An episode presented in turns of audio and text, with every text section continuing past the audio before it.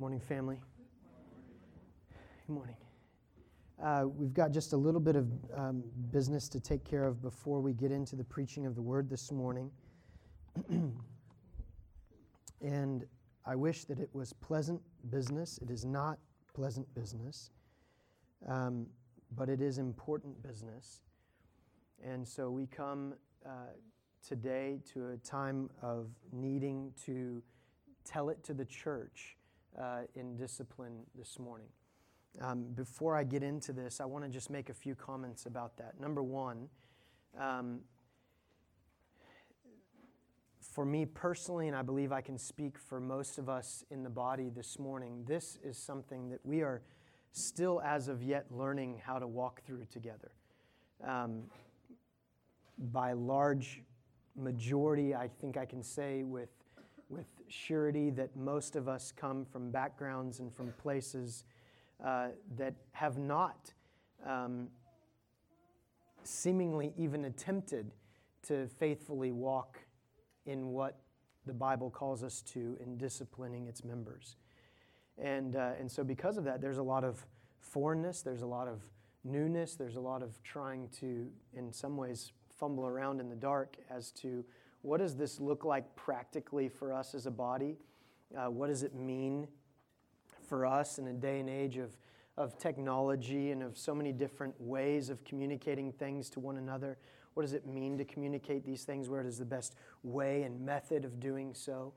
And, uh, and so I want to I wanna just express that humbly to you that, that this is something that we are still learning together as a body.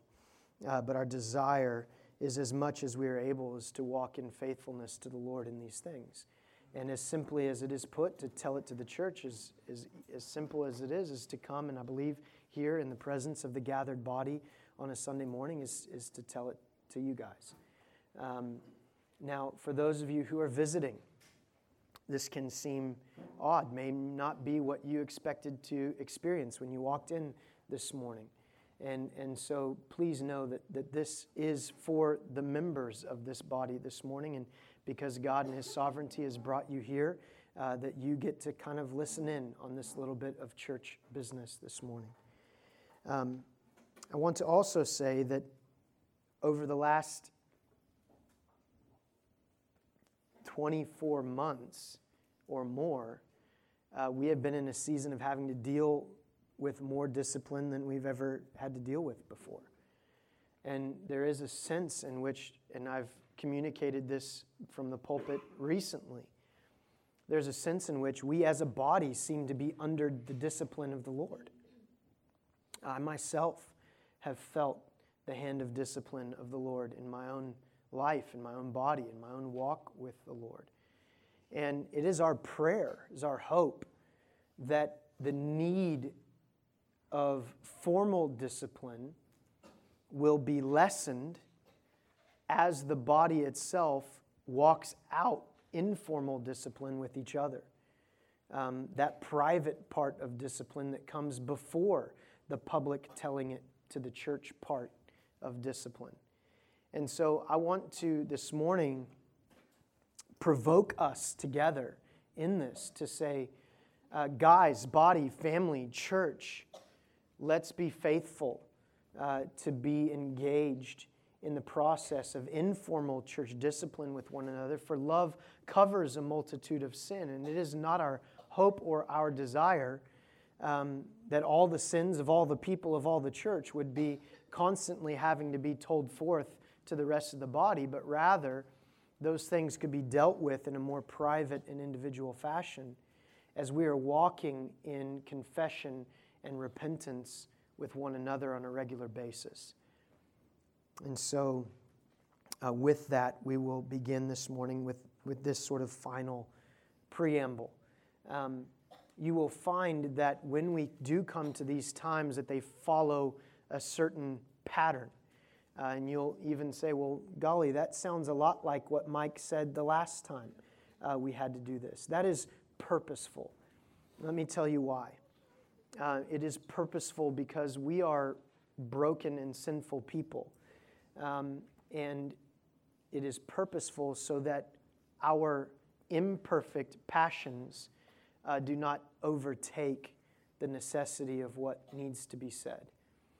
And so the things that have been said and written have been thoughtful and purposeful. And it is my desire to say nothing more or nothing less than what is written here. And, and that, is, that is for our good, um, so that these times that are important may not be dictated by human passions. Amen? Amen. Matthew 18, 15 through 20 says, If your brother sins against you, go and tell him his fault between you and him alone. If he listens to you, you have gained your brother. But if he does not listen, take one or two others along with you, that every charge may be established by the evidence of two or three witnesses. If he refuses to listen to them, tell it to the church. And if he refuses to listen even to the church, let him be to you as a Gentile and a tax collector. Truly I say to you, whatever you bind on earth shall be bound in heaven, whatever you loose on earth shall be loosed in heaven. Again, I say to you, if two of you agree on earth about anything they ask, it will be done for them by my Father in heaven. For where two or three are gathered in my name, there am I among them. This passage from Jesus teaching to his disciples, along with instruction from the apostles throughout the New Testament letters, give us the foundation for what church discipline is and how it should be walked out, namely, that this process is always for the express purpose of restoration, and that any expulsion from the body through excommunication is only ever to be for the purity of the church and the glory of God, and so that even then, at that point, the one sinning may repent and be received again into the body. Over the last year or more, this process has been being walked out on behalf of one of our members. And today, we are not at the point of excommunication, which would be the fourth step outlined here. Rather, we come to that third step, which is to tell it to the church, as Jesus says here at the beginning of verse 17. Over the last year, a process of informal church discipline began on behalf of Susie Simone. It was understood from the beginning that that process would escalate, if needed, to a more formal expression of church discipline. While some aspects of that process have been heeded, continue regular attendance to Lord's Day gatherings and missional community, however, more specific items of recommendation have not been heeded or followed, which has led to more sin. The neglect of these things along with further indulgence in sins, both personal and private, as well as open and public, have, in accordance with appropriate pastoral care and love, necessitated the formalizing of the discipline required to call Susie to repentance and faith. As we all are also called, Susie is called to faith in Christ and repentance, to renounce and put away her sin and to embrace the pursuit of a life of godliness and holiness, empowered by the grace of God through the Holy Spirit. After being confronted with these things, Susie has verbally expressed repentance and has submitted and agreed to this process of formal church discipline. And she is here today, and by the grace of God and through the help of the Holy Spirit, has committed to the process that has been recommended to her. This process of discipline is not punitive, meaning it is not punishment, but rather corrective and given with care and love for her soul. Galatians 6 1 through 2 says, Brothers, if anyone is caught in any transgression, you who are spiritual should restore him in a spirit of gentleness. Keep watch over your, on yourself, lest you too be tempted. Bear one another's burdens and so fulfill the law of Christ. In accordance with this instruction from the Apostle Paul in Galatians, and also in his instruction to Titus to have the older women instruct the younger women, it is our desire to see a few godly women come around Susie and to be engaged in this process of restoration for her. We are grateful for their willingness and love for our sister.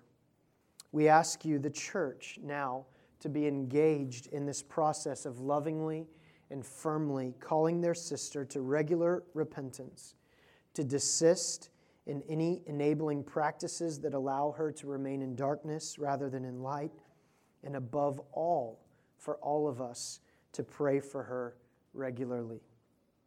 Let us pray for her and for ourselves now.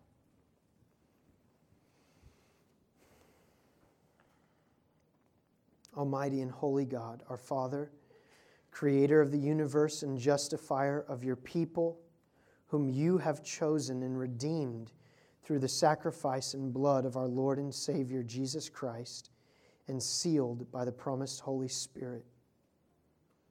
We are humbled before you. We stand before you with fear and trembling, conscious of our own imperfection yet conscious also of the responsibility that you have given your church to discipline its members. Father, you alone can change the hearts of men. And you alone can convict the heart of sin and by your Holy Spirit bring repentance and faith. We ask you now, O God, to please do that. May your own hand of discipline be upon Susie and bring her to true faith and repentance with loving and joyful obedience. Holy Father, grieving deeply, we plead that this action may build up your people and cause none to stumble, but rather that you would enliven our faith and increase our desire to walk in your ways. We ask this, Father, in the name and for the sake of Jesus Christ our Lord and in the unity of the Holy Spirit. Amen. Amen.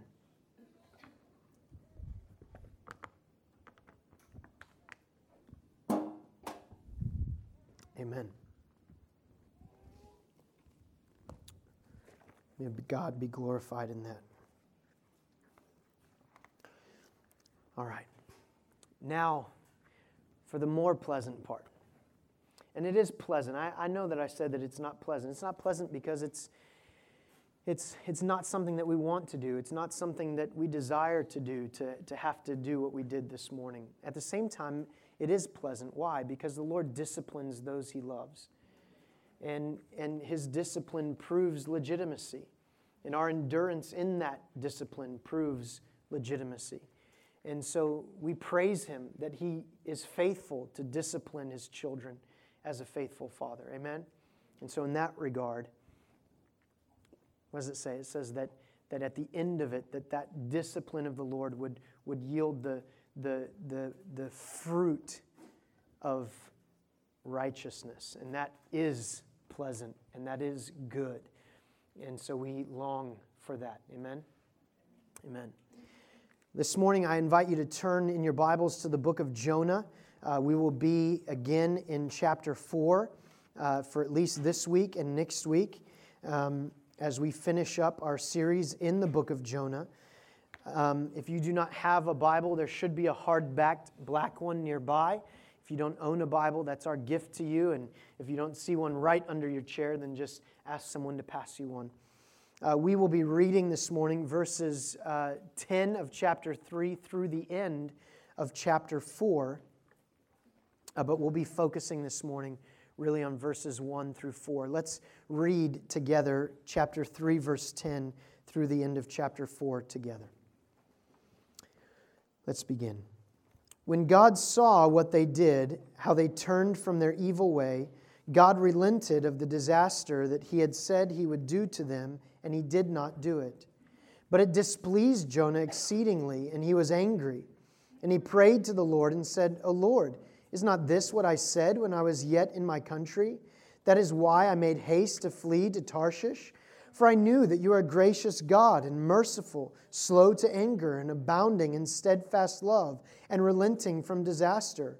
Therefore, now, O Lord, please take my life from me, for it is better for me to die than to live. And the Lord said, Do you do well to be angry? Jonah went out of the city and sat to the east of the city and made a booth for himself there. He sat under it in the shade till he should see what would become of the city.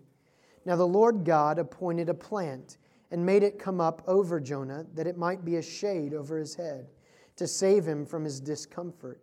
So Jonah was exceedingly glad because of the plant. But when dawn came up the next day, God appointed a worm that attacked the plant so that it withered. When the sun rose, God appointed a scorching east wind, and the sun beat down on the head of Jonah so that he was faint. And he asked that he might die, and said, It is better for me to die than to live. But God said to Jonah, Do you do well to be angry for the plant? And he said, Yes, I do well to be angry, angry enough to die. And the Lord said, You pity the plant for which you did not labor, nor did you make it grow, which came into being in a night and perished in a night. Should not I pity Nineveh, that great city? in which there are more than 120,000 persons whom do not know their right hand from their left, and also much cattle? This is the word of the Lord. Thanks be to God. Amen. This morning, we're going to focus really on verses 1 through 4. I invite you to look there again, where it says, But it displeased Jonah exceedingly, and he was angry. And he prayed to the Lord and said, O Lord, is not this what I said when I was yet in my country? That is why I made haste to flee to Tarshish.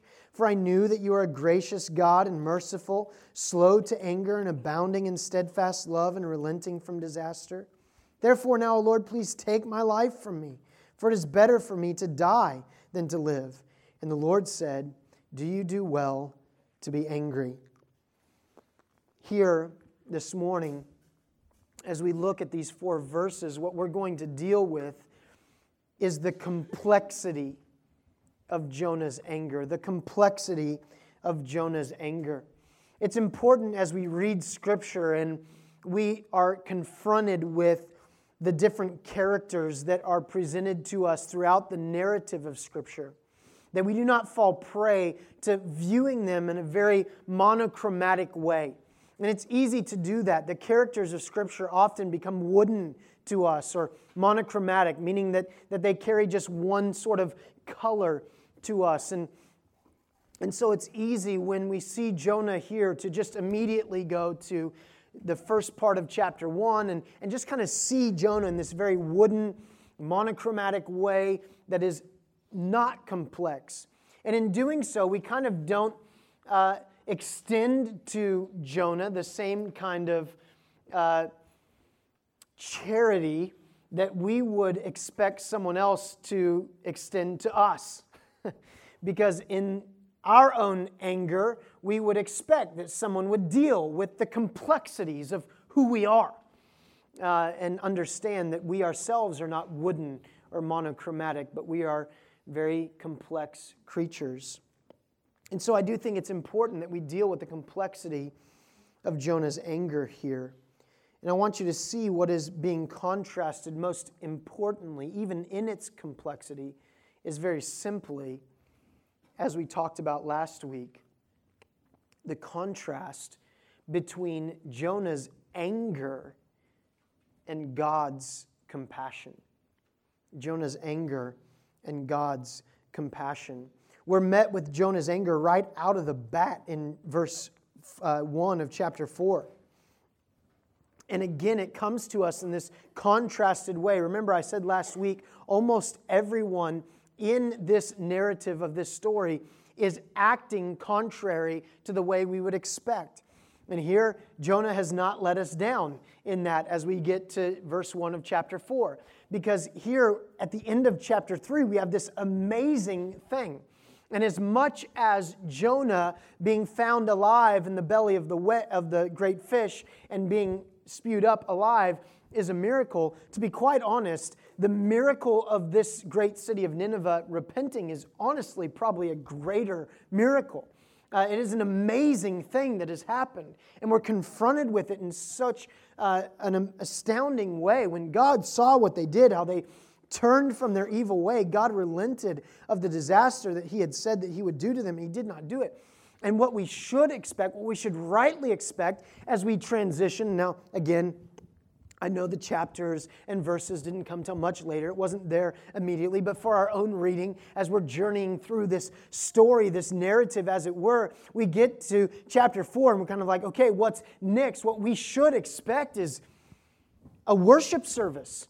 Uh, praise and honor and glory be to the King, the one, Christ, you know, to God alone.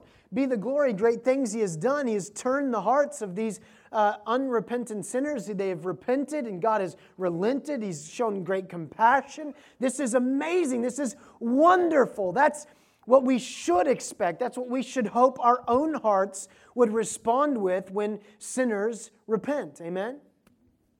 And immediately we are met with, but it displeased Jonah exceedingly, and he was angry. I mean, we, we should rightly almost be flabbergasted at that point, like sucker punched in the gut, wind knocked out, like, like what? Jonah, are you kidding me right now? What? After all you've been through, after the compassion the Lord Himself has shown to you, now you are, you are displeased and exceedingly angry. And, it, and it's not just that. The, the English here is understated. It's like the understatement of the, of the millennia okay, for him. Because it, it, you know, we kind of read it in this sort of like stoic, it displeased Jonah greatly. He was ang- and he was angry. But in the Hebrew, it is vivid. It's vivid that Jonah is livid in the Hebrew.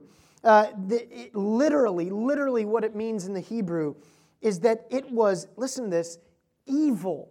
It was evil to Jonah as a great wrong.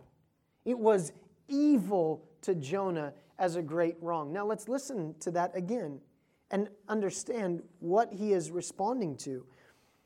When God saw what they did, chapter 3, verse 10, how they turned from their evil way. God relented of the disaster that he had said he would do to them, and he did not do it. But it displeased Jonah exceedingly his anger. In other words, but Jonah, but it was evil to Jonah that God did not do what he had said that he would do, and that he did not do it. And to Jonah, it was a great wrong what's happening here. Jonah is calling what God has done evil. Remember, we've, we've already seen the connection to Romans chapter 9. You can turn there if you want. And Paul addresses this this sort of like question that seems to be here for Jonah, where he says, What shall we say then? Verse 14 Is there injustice on God's part? By no means. For he says to Moses, I will have mercy on whom I have mercy, and I will have compassion on whom I have compassion. So then it depends not on human will or exertion, but on God who has mercy. And in chapter 9 here, Paul will point again back to the potter, even as we looked at in Jeremiah chapter 18. And he asked this question shall, shall the clay say to the potter, Why did you make me this way? Has, has the potter not authority over the clay to make out of one lump a vessel of, of glory and out of another lump a vessel of destruction? In Jeremiah 18, we see the, the potter make something out of the clay and then decide to crush it and remake it into something else. This is what is the prerogative of the potter. And what's happening here? Here, as the clay, Jonah is saying you, to the potter, You blew it. You have done evil in my eyes. This is a great and terrible place for Jonah to be in. It was evil to Jonah as a great wrong. He is livid. It's the superlative, the strongest possible language that could be used to describe Jonah's anger is being used here in the Hebrew. He's livid, Why? Jonah is angry because of God's compassion toward Nineveh. Jonah is angry at God because of God's compassion toward Nineveh. What does he say in verse 2? For I knew that you are a gracious God and merciful, slow to anger, and abounding in steadfast love, relenting from disaster. And he's so angry. He's at such a point that we get there. And then he says, Therefore, O Lord, please take my life from me, for it is better for me to die than to live. Therefore, what's the therefore? There? Therefore, because I'm so angry, kill me. I can't take it anymore. What's happening here is, is strange because Jonah, in verse 2, gives, gives a right confession. He has a right confession of who God is in verse 2. He has a correct understanding of God's character and nature. And what he says in verse 2, it's true. It is true. One of the truest statements possible for any human being to make. Why? Because it's what God Himself says about Himself. Exodus 34, verses 4 through 9. We referenced it before, but if you want to turn there with me, you can read it. Exodus 34, 4 through 9. Moses on the mountaintop at Sinai getting the tablets of stone. Verse 4 So Moses cut two tablets of stone like the first and he rose early in the morning and went up to Mount Sinai, as the Lord had commanded him. And he took in his hand two tablets of stone. The Lord descended in the cloud and stood with him there and proclaimed the name of the Lord. The Lord passed before him and proclaimed, The Lord, the Lord, a God merciful and gracious, slow to anger and abounding in steadfast love and faithfulness, keeping steadfast love for thousands forgiving iniquity and transgression and sin, but who will by no means clear the guilty, visiting the iniquity of the fathers on the children and on the children's children to the third and fourth generation. And Moses quickly bowed his head toward the earth and worshiped. And he said, If now I have found favor in your sight, O Lord, please let the Lord go in the midst of us, for it is a stiff necked people, and pardon our iniquity and our sin and take us for your inheritance. Here we see the covenant of Sinai being established with his people. Moses on the, the, the ground here, seeing what's happening before his very eyes. The Lord descending in the cloud, declaring his name, hiding him in the cleft of the rock, covering him and allowing his glory to pass by him. And as he does, he declares this about himself. The very thing that Jonah is rightly confessing in verse 2. But there's a great contrast between Jonah's posture after the declaration of God's character in Moses. What do we see happen with Moses in verse 8 of Exodus 34? Immediately, what does it say? Moses quickly bowed his head to the earth and worshiped. Why? Because good and right theology should always lead us into doxology, into worship, and not just worship. Good and right theology should lead us in good and right worship, good and right doxology. Jonah has the right theology, but he has misapplied it. And it seems to be bypassing his heart completely. Man, what a loser. I mean, I've never experienced that.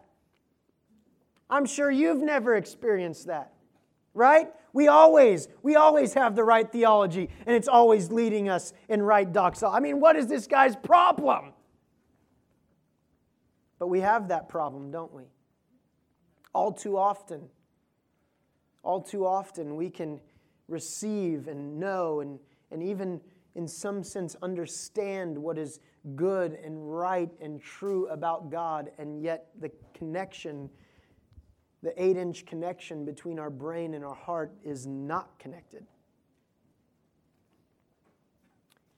it misses our heart completely. Why? Well, because like Jonah, we are complex creatures, not wooden or monochromatic. And here, there's a complex mixture of motivations in Jonah's heart, even as there are for us. And I think that in seeing this in him, I pray, I hope, will help us in our own complexities. What is interesting to note, and we'll get here in, in a few minutes, is that even in quoting Exodus 34, the word used for love that God uses in the Hebrew in Exodus 34 is the word hesed. And the word hesed, which, yes, means love, carries with it a very specific kind of love. It is covenant love. It is love that is encapsulated, it is protected, it is experienced in the midst of covenant. And we'll get to that a little bit later. Because, in a sense, there is a way in which Jonah's words in response to the Lord here are a play on words, almost like he is reminding God of his covenant love for his own people. And so we'll get to that. But there's complexity. I want to suggest at least a few reasons why Jonah is angry. The first reason that I believe Jonah is angry is actually, in some sense, we could say, a right motivation for anger that is misapplied. And that is, there is a sense in which I believe Jonah is angry for God's sake. There's a sense in which his anger uh, is, is here thinking God's name will be tarnished because of the proclamation of judgment and the passing over of that judgment. Now, here, Jonah has come as the prophet of God, of the God of Israel, and he comes to a pagan people and a pagan land, and he begins to proclaim the judgment of the Lord. Now, commentators disagree on whether or not what we see explicitly in the text as Jonah's message is the fullness of his text. Or, sorry, the fullness of his message. Um, and, and we see here that, that God says in chapter 3 Arise, go to Nineveh, that great city, and call out against it the message that I tell you. And what we see Jonah say in verse number 4 is, Yet 40 days, and Nineveh shall be overthrown. And in, contained in explicitly what we have in the text, we don't hear Jonah say, But if you will repent, God may relent of the disaster that he said he will do towards you and not do it. We don't, we don't see that in the text explicitly. And so commentators are torn on whether or not that happened. Now, I will say that it is presumptuous, at least, to say we see Jonah proclaiming the word of the Lord for 40 days in a great city. Again, this is not a wooden character, he's not monochromatic. Do we believe that really that he only said these same words over and over again? It's possible. It's possible. It doesn't really matter because at the end of the day, whether or not Jonah explicitly said, but if you will repent, perhaps God may relent, the people repented. And they repented with some measure of faith, believing perhaps he may relent. And God did. And as we said, that's a great miracle. But what is Jonah's concern? Jonah's concern now is that the proclamation of the word of the Lord has gone out that in 40 days he's going to destroy the city. And if God doesn't destroy the city after 40 days, then what's happened?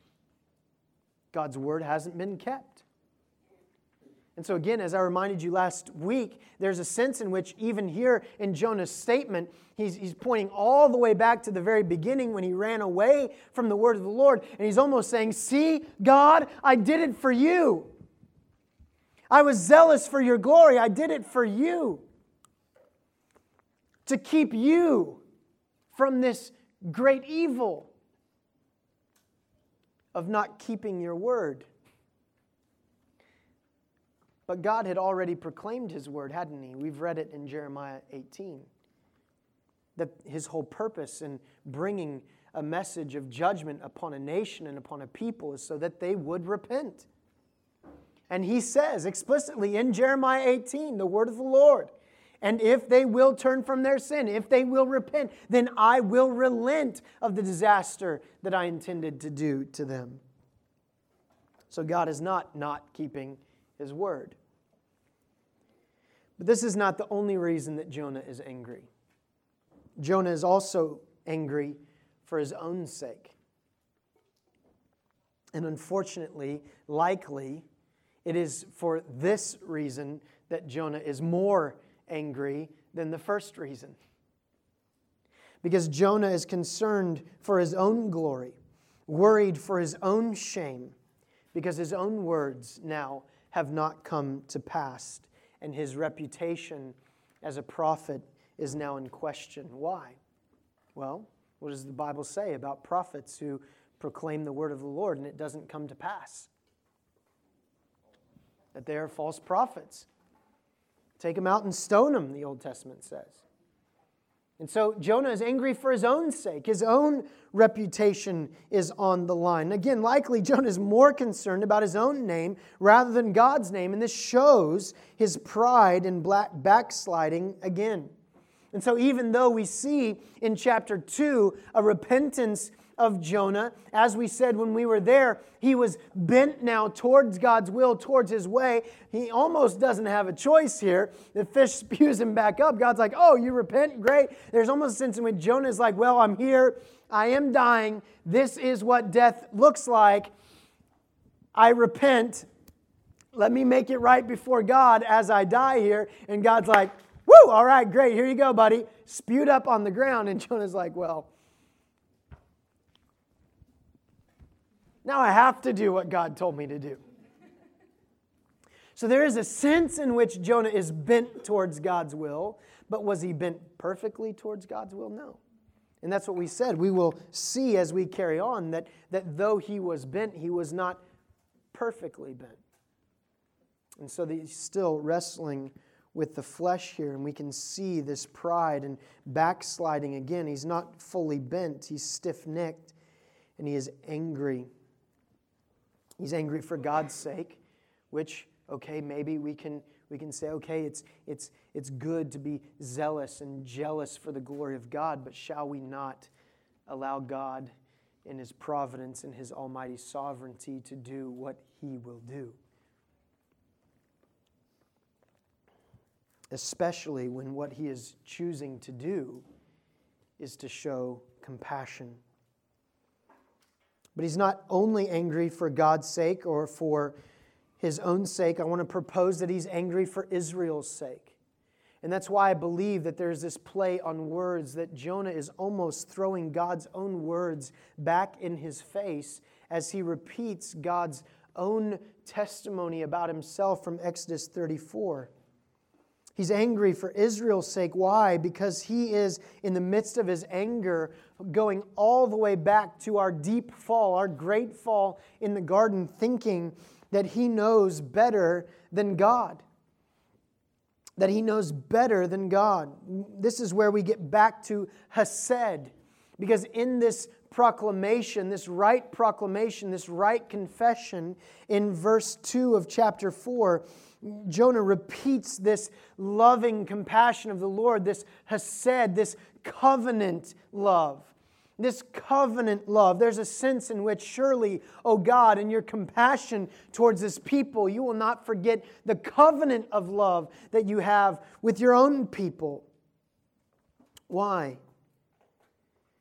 Well, because, as we have not yet quite looked at, there's a reason Jonah hates Nineveh and the Ninevites. It wasn't just arbitrary hatred. You see, God, through the prophet Isaiah, over and over again prophesied that he was going to use the nation of Assyria, of which Nineveh is the capital,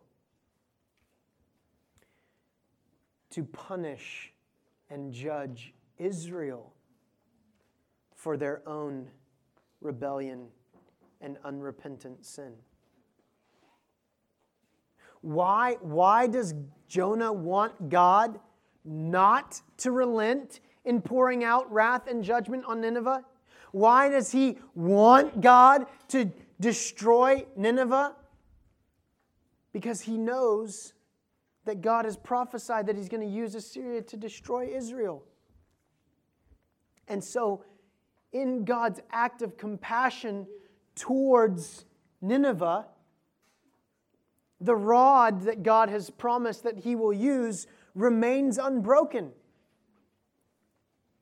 And so there's this deep hatred for these people because he knows that God has prophesied this. Look at Isaiah chapter 10 verses 5 through 11, and we'll see it here. Ah, Assyria, the rod of my anger. The staff in their hands is my fury.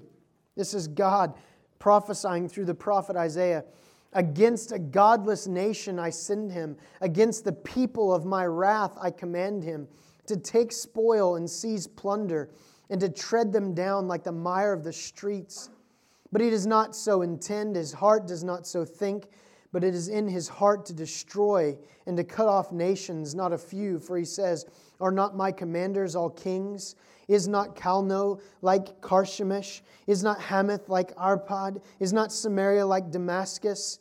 As my hand has reached to the kingdoms of the idols, whose carved images were greater than those of Jerusalem and Samaria, shall I not do to Jerusalem and her idols as I have done to Samaria and her images?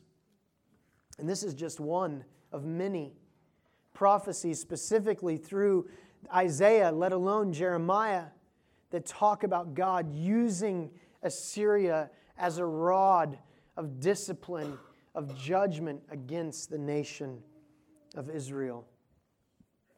And here we see Jonah is angry for Israel's sake. Will you really show compassion?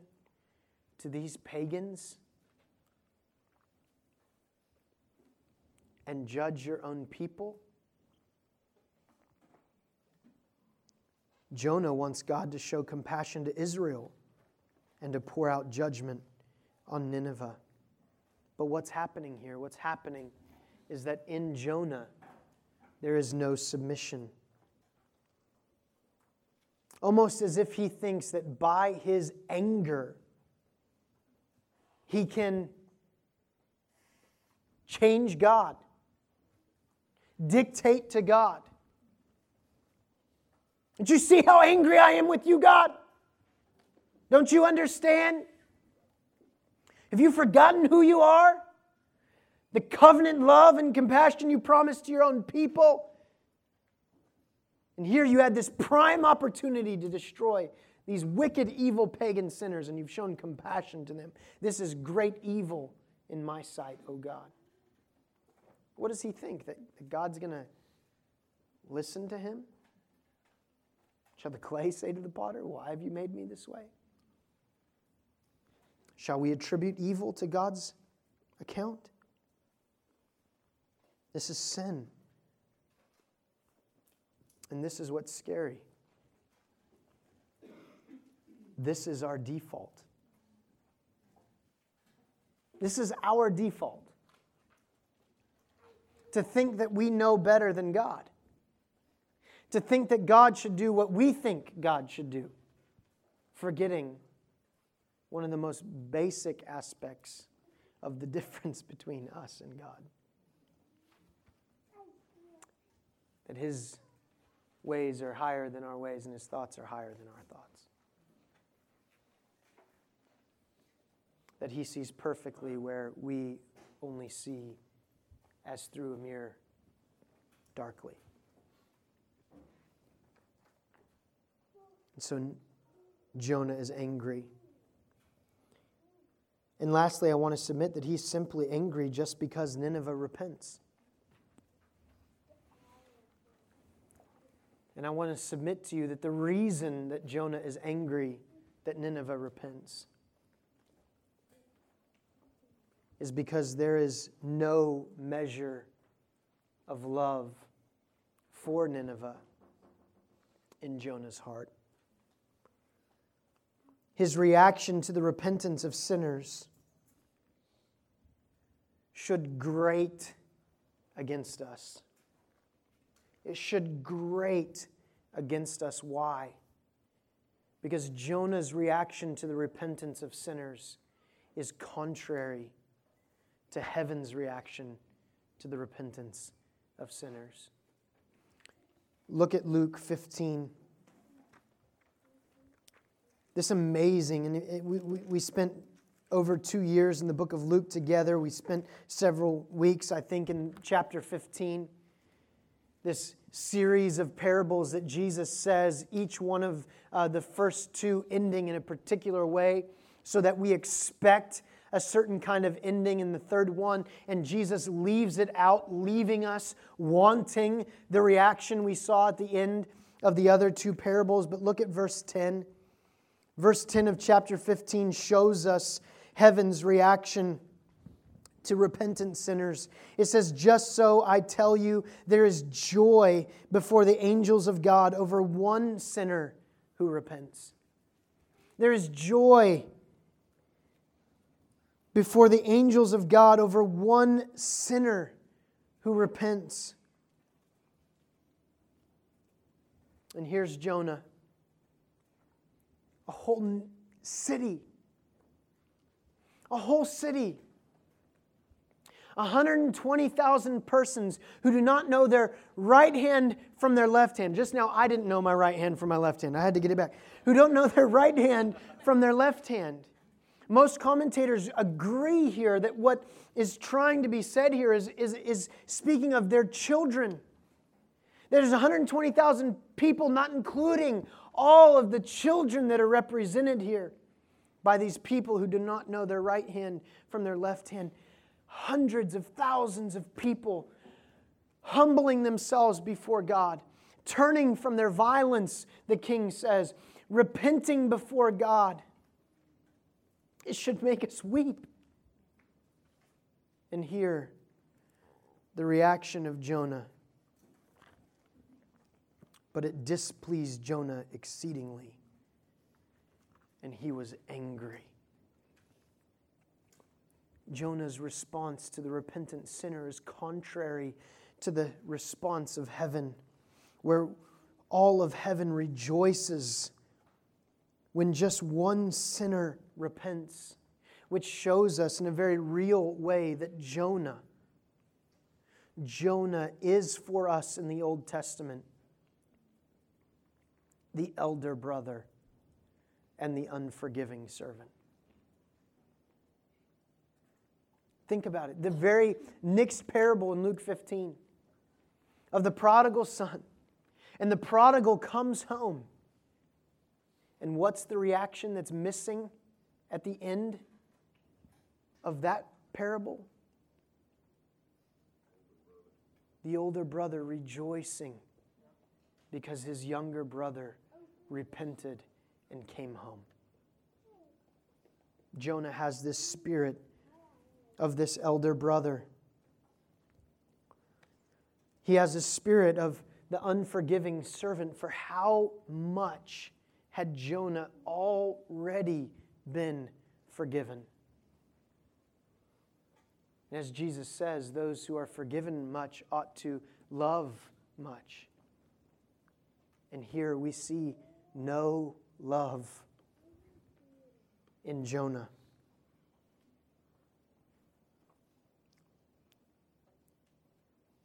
You see, where he should rejoice over Nineveh's repentance and God's compassion.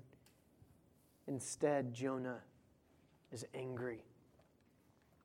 His sin is not sin in being angry, or rather, for anger's sake alone, but rather because his anger is contrary to God's character. His anger is contrary to God's own anger. His anger is contrary to God's compassion. Jonah is not angry about what God is angry about, which is Israel's sin. That's what Jonah should be angry about.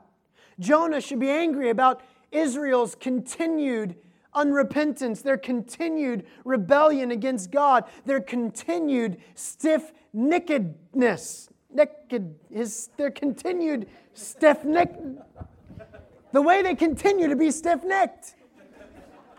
My goodness. But instead of that, Jonah is angry because Nineveh repents. Because God shows compassion, because God continues to prove himself to be who he is. That which Jonah knows. For I knew that you are a gracious God and merciful, slow to anger, and abounding in steadfast love, and relenting from disaster. Jonah's sin is not for the sake of anger alone. The Bible says in Ephesians 4:26, "Be angry and sin not."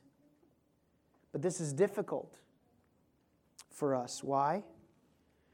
Because like Jonah, we are complex creatures. And we are as well battling our flesh and hopefully seeking to obey the Spirit. But often, like Jonah, our motivations are mixed. Often we have the right theology but the wrong heart. And we must keep coming back. We must keep allowing ourselves to be corrected, keep allowing ourselves to grow, to mature, to take it for granted that we haven't figured it out yet, to take it for granted that there is still room for growth in our lives, to take it for granted that it is at least possible that we have gotten it wrong so that we can be corrected, so that we can grow, so that we can mature, continuing to confess and repent and always be reforming back to the Word of God for us in our own tradition. That's what semper reformanda means reformed and always reforming. That doesn't mean changing for change's sake. It means always coming back to the Word of God and allowing ourselves to be corrected by the Word of God so that we are continually being reformed into what Scripture says, ultimately conformed by the Spirit through the Word into the image of the Son, the image of the man of heaven, as we let go of the image of the man of dust, which is Christ. And what do we see? What do we see here, even here? Heaven is throwing a party because Nineveh repents. Jonah is throwing a pity party as Sinclair Ferguson there's, says, there's no way to get away from this text without seeing Jonah as a spoiled brat of a child. But there's this glimmer of hope, and I want you to see it this morning as we end. It's right at the beginning of verse 2 and then in verse 4. But it displeased Jonah exceedingly, and he was angry period, verse 2. And he prayed to the Lord. And he prayed to the Lord. Now, let me tell you, I will not go so far as to say it's okay to be angry at God. I'm not going to go that far. Because God is God. And everything that he does is good and righteous. But I will tell you this if you are angry at God, He can handle it. I'm not going to tell you it's okay to be angry at God, but I will tell you that God can handle your anger and even your anger towards Him. And if you are angry at God, there's no other place you should be than exactly what verse 2 begins with. And he prayed to the Lord. Now we see the last time Jonah ran from God, ran from the very presence of the Lord. That was emphatically shown to us in chapter 1. That that was Jonah's intention to get away if he could from the presence of the Lord. And we've seen that you can't do that. There's nowhere that you can go, Psalm 139. And here, even though he is angry, even though he is sinfully, hear me, sinfully attributing evil to God's account, at least here we see that he is where he should be. He is praying to the Lord. This is at least better than running. This is where Jonah needed to be at this moment of anger in prayer. And it's where we should be in the midst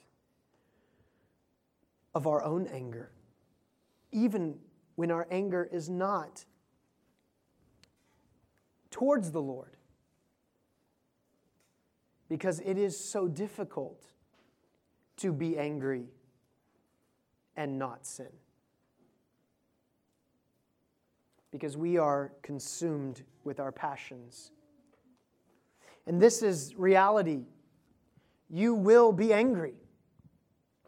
There's not one of us who can leave this building today and say that for the rest of my life, I'm just not going to be angry unless you like die as you walk out the door. You're going to be angry. And when you're angry, you will be angry for mixed reasons. You'll be angry for the wrong reasons at times. And most of us, because of the frailty that is contained within our own human existence, at some time or another will be angry at God. Maybe you are already there. And where Jonah is right here is where you should be in prayer. In prayer. He prayed to the Lord. I mean, it could be that Jonah was just tired of running. I mean, he ran like nobody else. And maybe he just figured, well, there's no use in running anymore, so I may as well just have it out with you, God. But even that is better than running.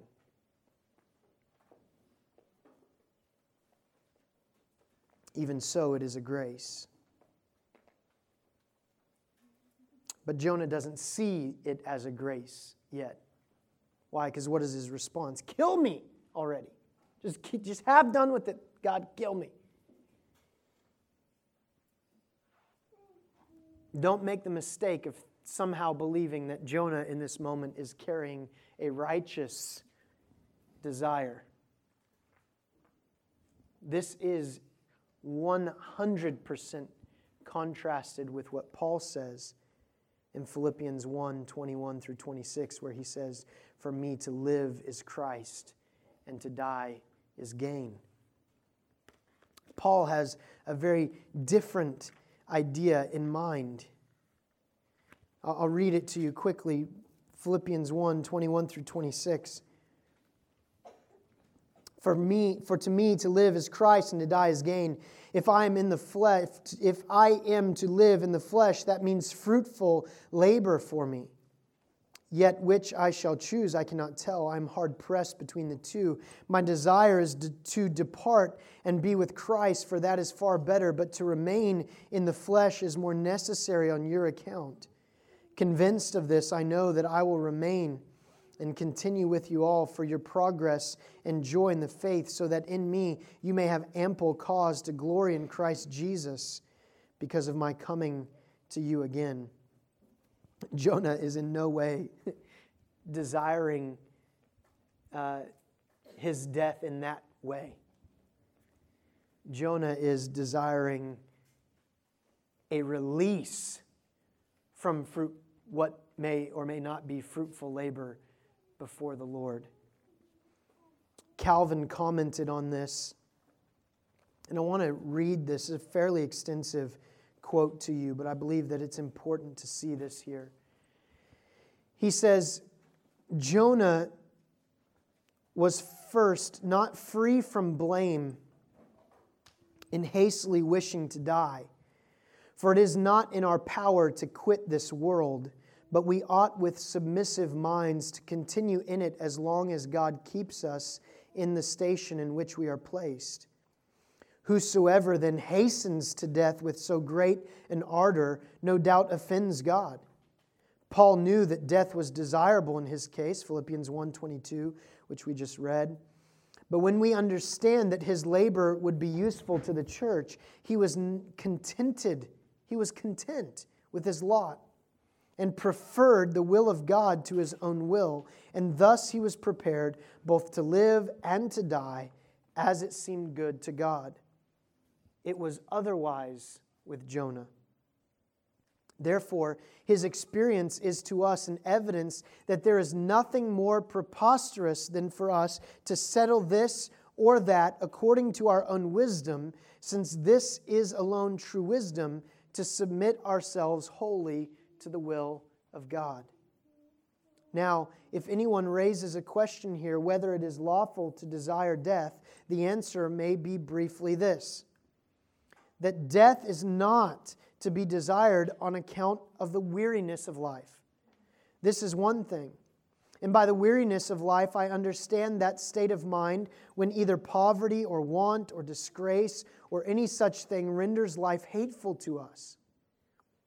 But if any, through weariness on account of his sins and hatred to them, regrets his delay on earth and can adopt the language of Paul from Romans 7:24, miserable am I who will free me from the body of this death.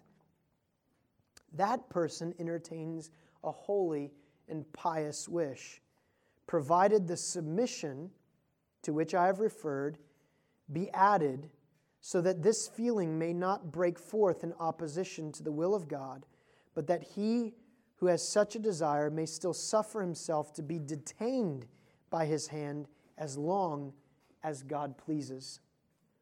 And further, when anyone wishes to die because he fears for himself as to the future or dreads to undergo any evil, he also struggles against God. And such was the fault of Jonah. For he says that death was better to him than life. And why? Because the Lord had spared the Ninevites. We hence see how he was blinded, yea, carried away by a mad impulse to desire death. Let us then learn so to love this life as to be prepared to lay it down whenever the Lord pleases. Let us also learn to desire death, but as to live to the Lord and to proceed in the race set before us until he himself lead us into the end. I think that that is a powerful and right testimony of what's happening here with Jonah and the application for us, ourselves, in our own lives. But I want to end by getting to verse 4. And very simply, I want you to think about what you might expect of yourself if you were God and having to deal with Jonah. And here Jonah is, hurling insult to the Lord, saying and attributing to the Lord's account evil in his compassion towards Nineveh. I'll be honest, I'll tell you what my response in verse 4 would be to Jonah. Right, buddy, you're done. Done.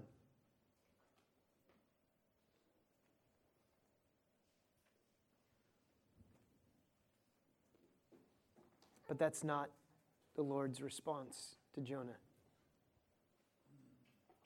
Instead, through introspective questioning, which Jonah gets wrong,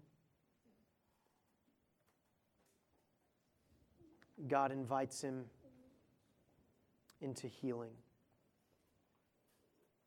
Do you do well to be angry? Do you do well to be angry, Jonah?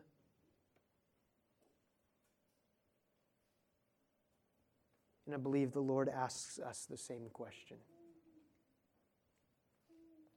In the midst of our anger, our anger towards Him, our sense of feeling like we know better than God sometimes,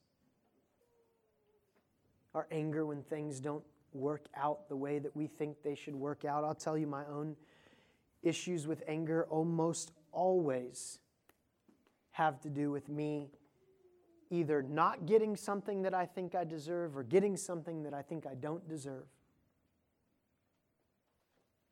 which exalts me to a place of saying, I am sovereign. I am the one who knows what is best for me. God, what have you done? And the question to Jonah is the same question to me, it's the same question to you. Do you do well to be angry?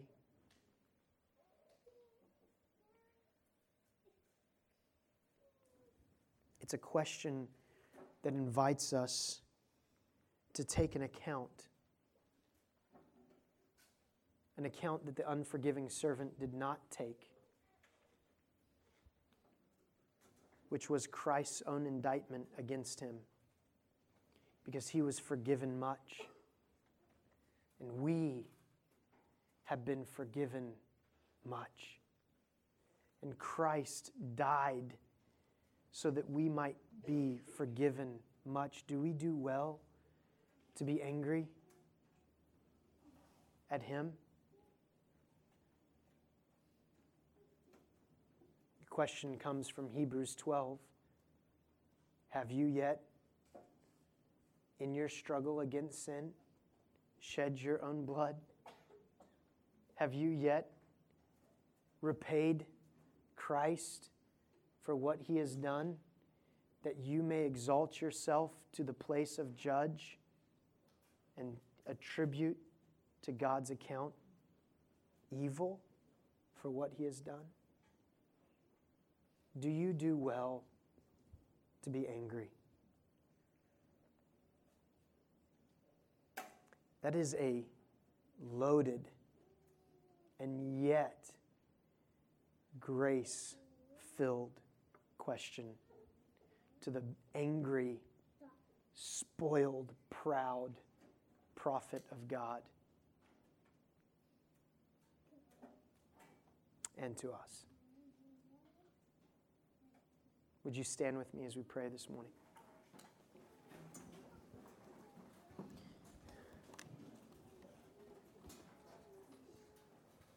Father, deal with us this morning.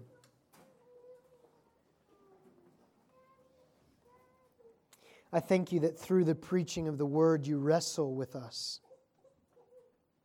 That we don't come here to listen to lectures, but to be contended with by your Spirit.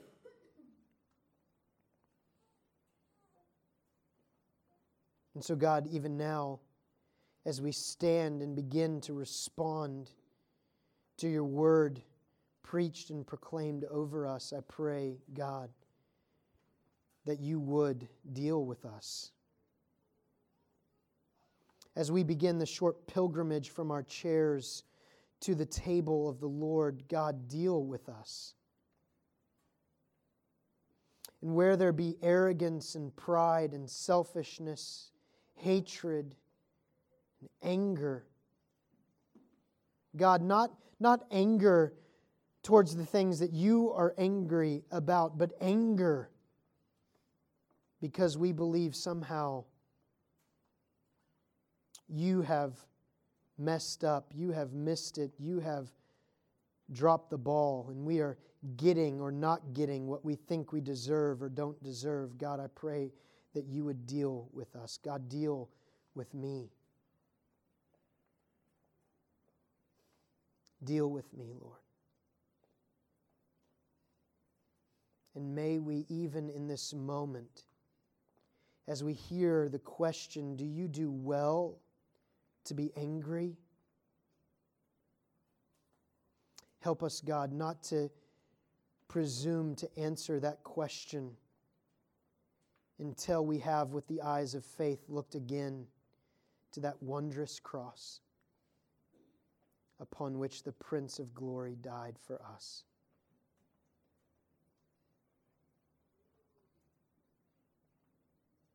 Lead us in this time, we pray. In Jesus' name, amen.